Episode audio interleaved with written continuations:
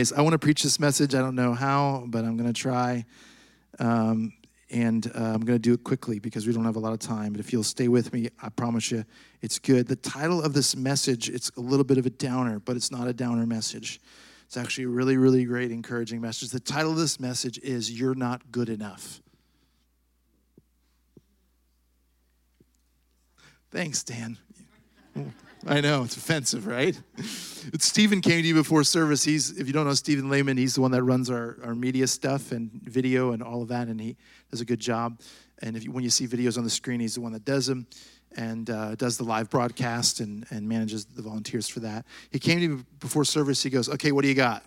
Which means, "What's the title of your message?" But he didn't ask me. He just goes, "What do you got?" I said, "You're not good enough." He said, You've been telling me that for years. I said, No, that's the title of my message. It was like a who's on first.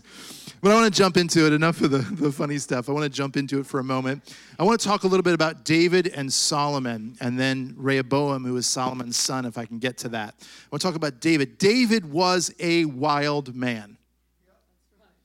David was a wild, wild man who broke from tradition like he he broke from tradition in a way that it'll get you killed. Not like a couple preachers are talking about you. It'll get you killed.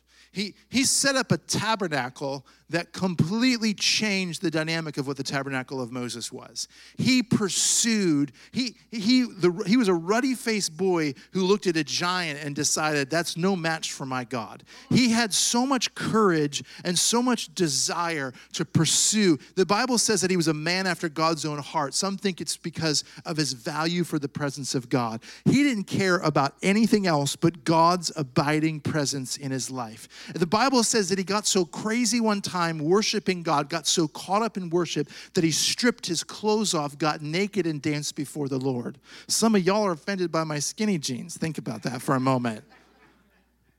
Right? Thank you. I was waiting for that. I was like, is anybody going to take the bait on this? No one's going to be hooked into complimenting me. Thank you, Jim.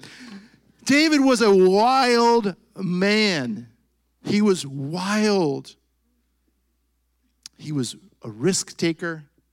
He was also an incredible screw up, incredibly flawed. Yet somehow God found, he didn't just find favor in the eyes of God, God said he was a man after his own heart. And he has this son, Solomon, who I want to focus on today.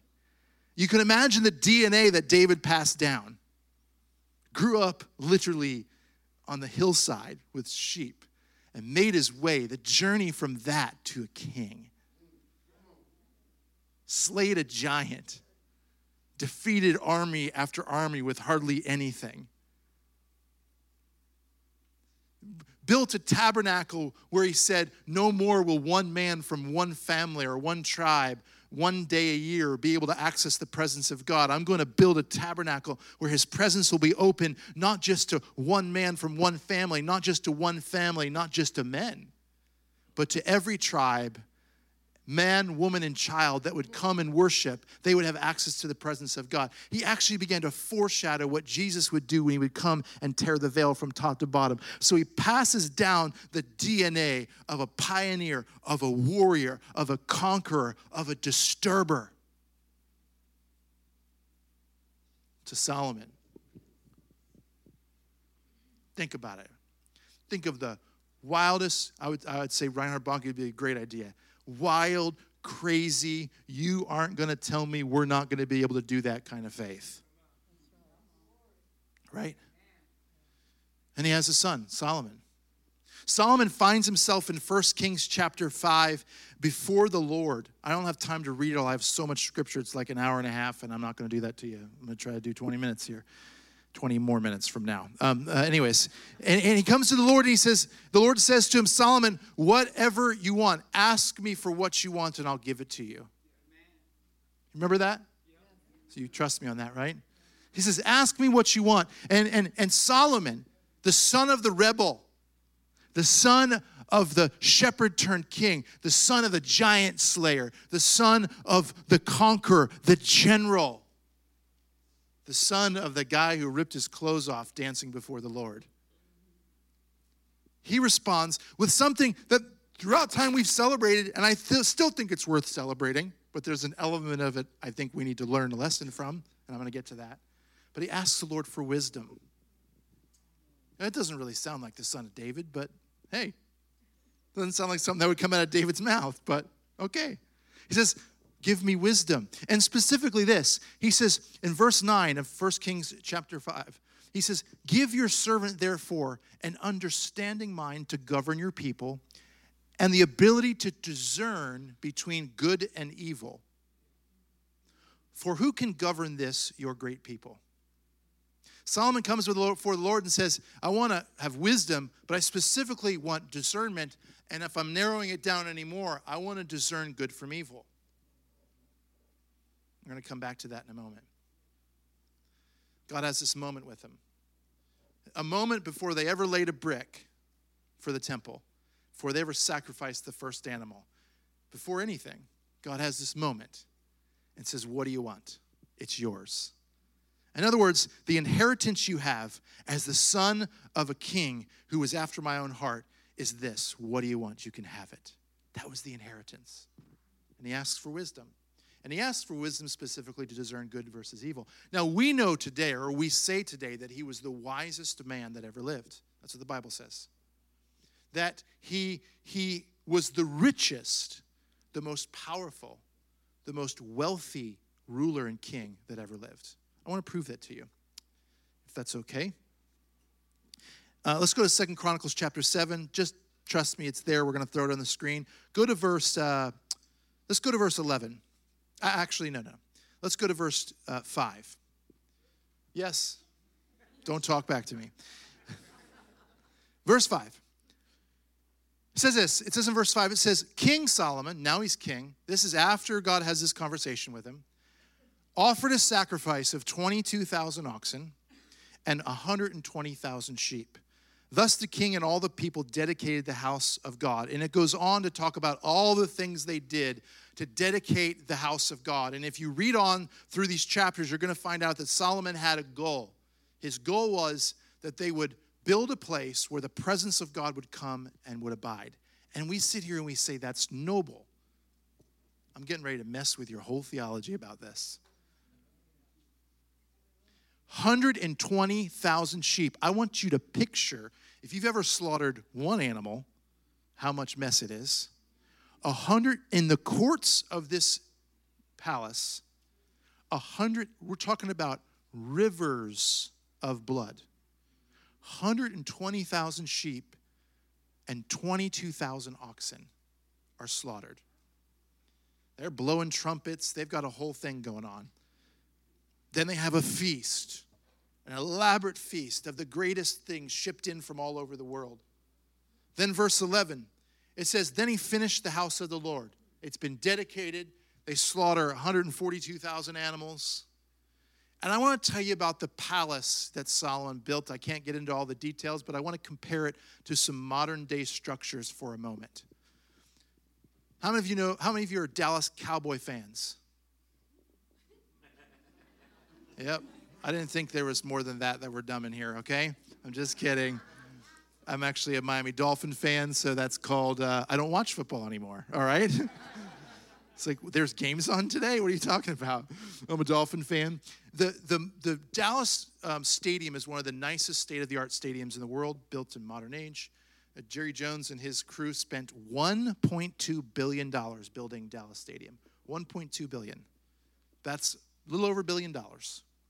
Okay?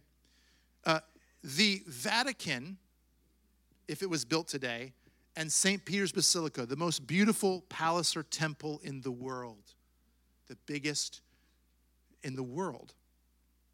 The Vatican, the Vatican is so big, the Vatican Museum, and has so many pieces of precious art in it that if you spent one minute in front of every piece of art, 24 hours a day, seven days a week, and then 60 seconds later went to the next one, and 60 seconds later went to the next one, it would take you seven years to see everything in it. And that's what's on display. Then St. Peter's Basilica. You couldn't even find the materials today to build it. But if you could, and the crazy value that's put on the materials to build that place, it would be $6.59 billion. So under 7 billion to build the Vatican uh, Museum and St. Peter's Basilica. Crazy, right? So, like six, almost six of Dallas stadiums. Solomon's temple and palace that he built for the Lord in modern money, if it was converted and we tried to build it today, would be $45 billion. It is 37 and a half times the cost of the Dallas stadium. Is it MetLife? Is that what they call it? No, what is it? The name of the stadium. And seven, almost seven times the value of the Vatican Museum in St. Peter's Basilica. So you take that museum, that courtyard, if you've ever been to the courtyard of going into St. Peter's Basilica, the open arms of the Catholic Church there, it's just unreal. You've probably seen it on television when they do the huge uh, things a couple times a year. Pope comes out, it's huge. It, we're talking about seven times that Solomon built. 142,000 animals slaughtered. He went on to conquer city after city. One of the chapters, I think it's chapter 8 or 9, you can read in your Bibles, it's actually titled Solomon's Accomplishments. He spends a lifetime building, covering in gold and marble, slaughtering and sacrificing animals. A lifetime he has, he's the wisest man in, on, that's ever lived, is what we're told. And he has this amazing gift, or at least we think it's an amazing gift, to discern good from evil. And he spends a lifetime doing all of this. It's pretty funny because if you continue to scroll down, um, uh, let's see, here is it here? I'm going to read this to you. Verse 12, same, same place.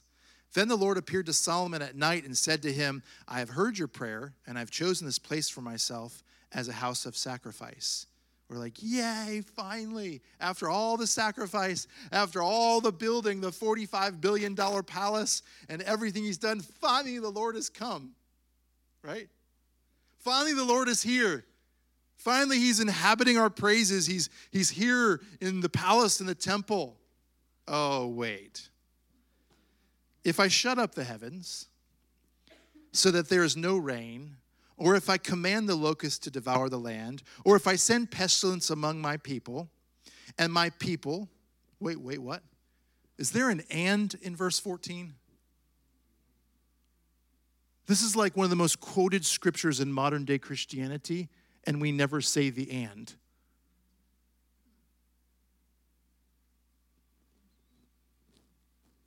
I am getting ready to mess with you. Turn to your neighbor and say, He's getting ready to mess with us. It says, And my people who are called by my name will humble themselves and pray and seek my face and turn from their wicked ways. Then I will hear from heaven, will forgive their sin, and I will hear their land. Now my eyes will be open and my ears attentive to the prayer offered in this place.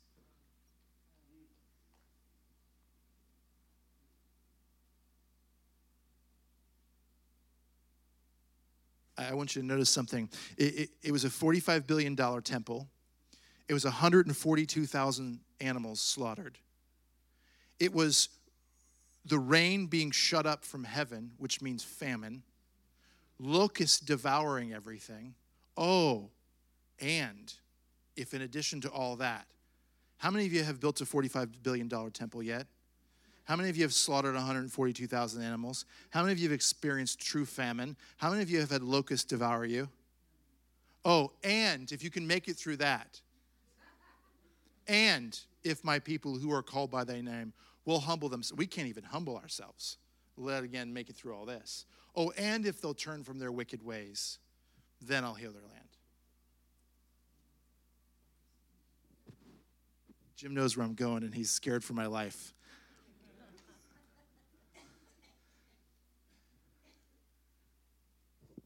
I'm getting ready to challenge this scripture like you've never heard before. And uh, I'm, I'm comfortable with it because I think if you read it here, it's pretty hard to not accept what I'm getting ready to tell you. God is not waiting on us to pray more for Him to come and heal our land. We've built more prayer houses in the last hundred years, in the last 50 years, than in any time in human history, and yet our land is more wicked than ever.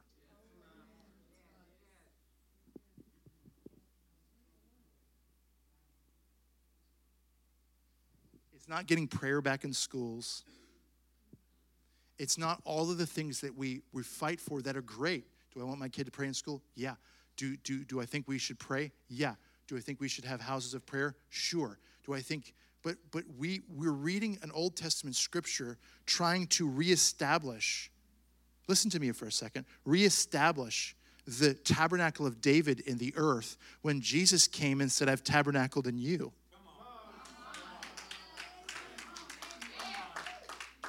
Why would I try to establish something that he's doing in me already? We're just repeating Solomon and building another temple and then putting all these barriers between us. You know what it really is? At the end of the day, it's an excuse for you and I not to get off our rear ends and go actually be the Spirit of God to the earth. We're waiting on some.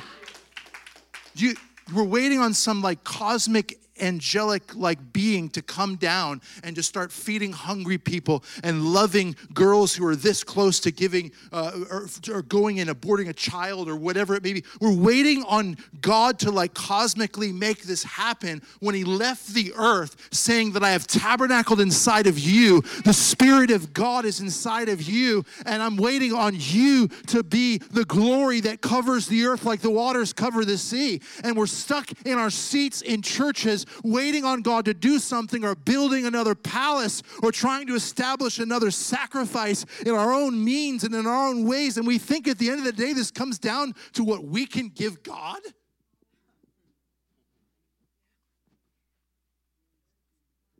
Wait a second. What if God said to Solomon, I'll give you what you want?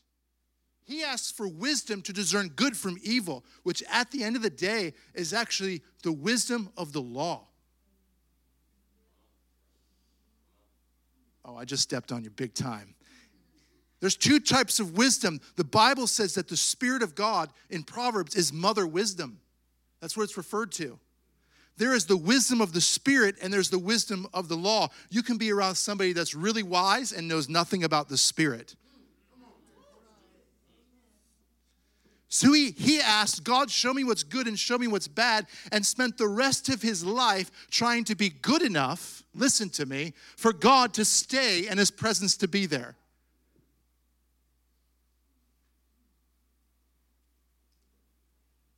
David had a tent with probably a couple ropes and moved around, and the presence of God was with him all the time. This guy built a $45 billion temple. Was he wise? I'm sure. He was the richest man that ever lived, this the most powerful king. He had great wisdom, but he, does he have the type of wisdom that at the end of li- his life he doesn't regret? I don't know. Let's go to Ecclesiastes and find out. In Ecclesiastes chapter 2, verse 17, at the end of his life, he writes, Yeah, so I hated my life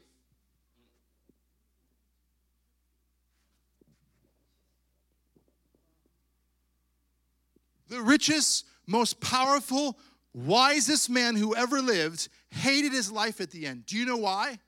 Because the wisdom of the law brings death. The wisdom of the Spirit brings life. He was too busy trying to rule and gain God's affection and presence I'm beating Solomon up. I'm sorry. I know. I get it. He's our buddy. We're, we just love just, God gave me that wisdom of Solomon. No, I don't want the wisdom of Solomon. You know why? Because the wisdom of Solomon says if I can just know good from evil at the end of the day, I can be enough. And the truth of the matter is, you're not good enough. And neither was Solomon. Because at the end of his life, he says this He says, I hated life for the work which had been done under the sun was grievous to me because everything is futility and striving after wind. Another version says it was all vanity. And another version says that he had seen everything that man could do under the sun. That's quite a bold statement. He basically said, if you could pull it off in your own human effort, I've seen it. And I'm going to tell you something right now. All that amounts to nothing in the end. It's still striving after the wind. And you know what the wind represents in, in the Bible? It represents the Spirit of God in the presence. So at the end of the day, everything man could do was still striving after wind. It was still at the end of the day, no presence. Oh, I'm about to preach this thing. Listen, I'm so tired of flirting around with this and just kind of be like, who poke, who poke. And everyone's like, oh, that was just a great sermon, Pastor Dan. I just learned so much. No, we're going to bust this thing wide open here and we're going to stop messing around with it. We're just going to stop messing around with it. You're not good enough. I am not good enough. Your papa, your mama, your neighbor, Reinhard Bonnke, the Pope, Solomon, his wisdom. We're not good enough. We can't do it in our own effort. We're never going to be able to do it in our own effort. David was the biggest mess up and screw up that you could ever imagine, did the unthinkable, and yet God said he's a man after my own heart because he was wild after the presence of God. And he knew at the end of the day he didn't have, he, the Lord just said to him, What do you got there, buddy? He's like, I got a sling. Solomon's like, I got armies and temples and and this and the Lord's like, what do you got? I guess he's like, what do you got around you? You have an army? You have bullets? You have grenades? I have some pebbles. And the Lord's like, You have a yes? Do you have a yes in your heart? Do you have a yes for me? And David's like, looking at the pebbles and looking at his sling, seeing the people that had been slaughtered by the Philistine army and the loud, foul mouthed giant. He's like, Come on. He's like, Yes, I got a yes inside of me because I know where I go, you go with me. I know that it's not a matter of what I can do in my own strength, that when my arm goes like this, it's your arm. When that stone flies, it's your stone. When you tell me to do something, I do it. He, I'm telling you right now, David understood it wasn't about what he could do, it was about the abiding presence of God that went with him wherever he was. So you say, Pastor Dan, well, then why did God say, if my people? No, he didn't say if. He said, and if my people who are called by my name. In other words, he is setting you up to realize at the end of the day, if you do all this and you humble yourself and you turn from your wicked ways and come on, and you repent of every sin and you do this and you do that, then he'll come and heal your land. He's trying to get you to give up. He's trying to put so much burden on you when you think you can do it that you give up. And when you finally get to a point where you go, I've endured the locusts. I've slaughtered the animals. I've built the temple. I, have gone through famine, and now I've got to round up everyone and get everyone to stop being wicked. Good luck. I'm going to tell you right now, we can this is this is not an anti-prayer movement message. I want to be very clear about that. I believe in prayer. I believe in, in, in bathing things in prayer, hearing from God in prayer, moving forth with prayer. I believe in that wholeheartedly. But I want to tell you this very clearly. We think if we think that wicked people is what is holding back God. Some people have repented of the same sin so many times that that word should be outlawed from their language. God, I'm so sorry when I was in 11th grade. I just shouldn't have started a theft ring. Well, I did. We stole baseball cards and gasoline and and and um, uh, lures for fishing. Okay. I was fishing with my buddy yesterday. Now he's got like a seventy thousand dollar boat that he paid for. I was proud of him. Went fishing yesterday with the same guy 20 over 20 years later. We used to go around stealing baseball cards. I'm a hardened criminal, people. Scary. That's right. I did four hours in juvie, okay? I did. It was, they were all my friends by the end. I'm just saying, they were, not the, the kids, the, the adults. Was like, no, I'm going to tell you right now. At the end of the day, God's waiting. He is waiting on you and I to finally give up. And, and, and I was saying this, this is not an anti prayer movement message, but I want to tell you this. We will never be able to repent enough, be holy enough, turn from our wicked ways enough, do all the things as Scripture said, because it's an and Scripture.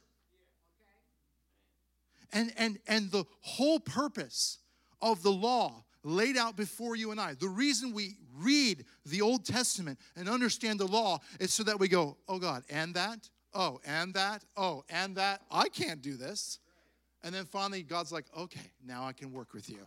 Now we got something going. Me and you, we got something going. Are you sure you don't want to, you can't do this on your own? I'm positive. Because if you do think you can do it on your own, I can also shut up the rain from heaven. I can send some locusts your way. Uh, also, you, you're going to have to figure out how everyone is going to have to stop being wicked. And you're going to have to always be humble. And you're always going to have to, and you're going to do this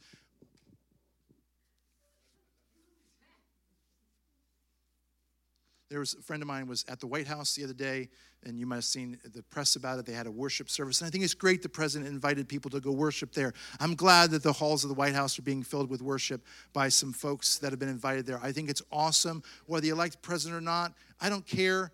Eh, God's used crazier people. He, he, he, there's people there that are worshiping the Lord, and that's awesome. I think it's amazing. But we can have worship fest till the cows come home in the White House. We could surround the whole White House in worship. at the end of the day, if we think it's actually about how many people we gather, how much sacrifice we lift up, how much time we spend, who, what names we bring there, the Queen of Sheba walks into Solomon is like, oh my gosh, I've never seen anything like this before. You, you can have all the accolades in the world. You know what the Bible says happens? Solomon dies after he says this. His son Rehoboam takes over. Rehoboam takes over, and then the people come to him and they say, Don't be so hard on us like your father. Wait, Solomon? The wisest, the richest, the most amazing king was hard on the people? How does that make sense? Because he put the burden on the people to keep the presence of God there. Oh, that'll preach. He put the burden on the people. So, do you understand that that logic that is being put out there in the Christian world is, is like, it's almost like climate change and I'm not getting into politics, but if you say climate change, you're always right. If it's getting colder, you're right. If it's getting hotter, you're right. And if it's staying the same, you're right. Because last year was getting colder and it changed to this year. It, it, do you hear me? It, it's a no win situation because our excuse for God not doing what we think He wants to do in the earth is, well, wicked people. Pray more. Last year we had a half a million march on Washington, if we can get a million. We do the Azusa Street thing in LA. We only filled up the Coliseum half full. Maybe if we filled it up all the way, then God would actually, you know, visit Hollywood.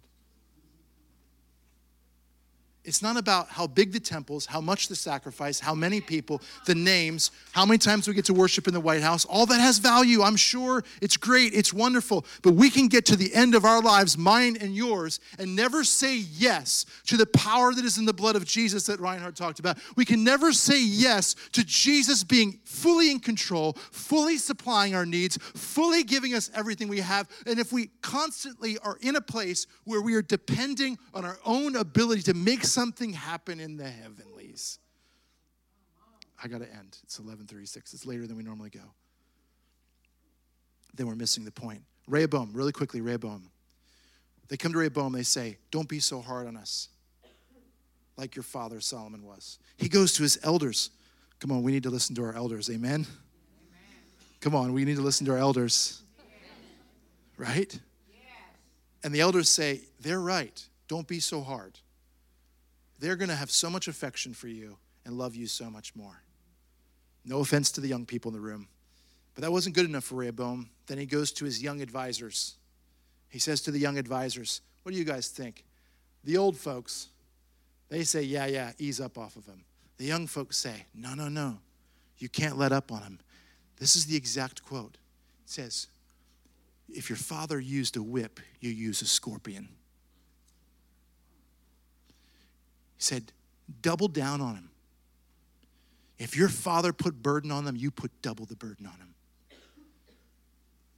we got to make our name for ourselves. We've got to be known as a people that have the presence of God here. We need to make them work harder, build a bigger temple, conquer more cities, because that surely will be why God will come and visit our land.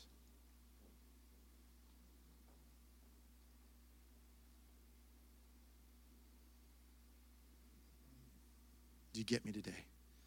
How does all of that come from a wild, ruddy faced boy who said yes with a sling and some pebbles, who danced before the Lord so passionately and insanely that he ripped off his clothes and God elevated him to king and he became a man known after his own heart. For his lineage to eventually become that, that I will put such a burden on the people that instead of a whip, I'll use a scorpion, and that will be how we will accomplish, we will make a name. That's how we'll be known as a great ruler. That's how we'll host God's presence. There are two movements going on in the kingdom of God right now. The one that we're aligned with, which is the movement of we give up, we want to do it your way, and in your strength, and in your ability, and your resources. And the other movement is, and it's happening out there, church let's double down on what our forefathers did. Put more burden, be more intense and passionate. Pray 18 hours a day instead of nine hours a day. Build more temples. Make a greater sacrifice.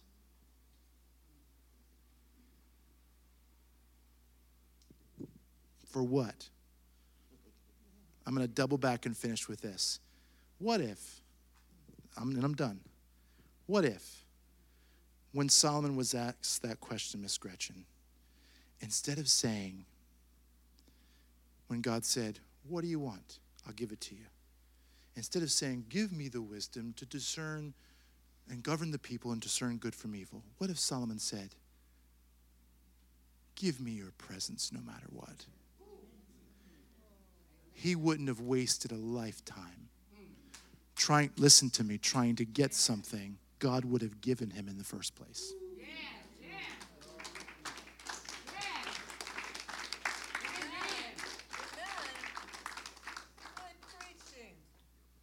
I'm done. I'm going to leave you with that. We'll see you Wednesday night.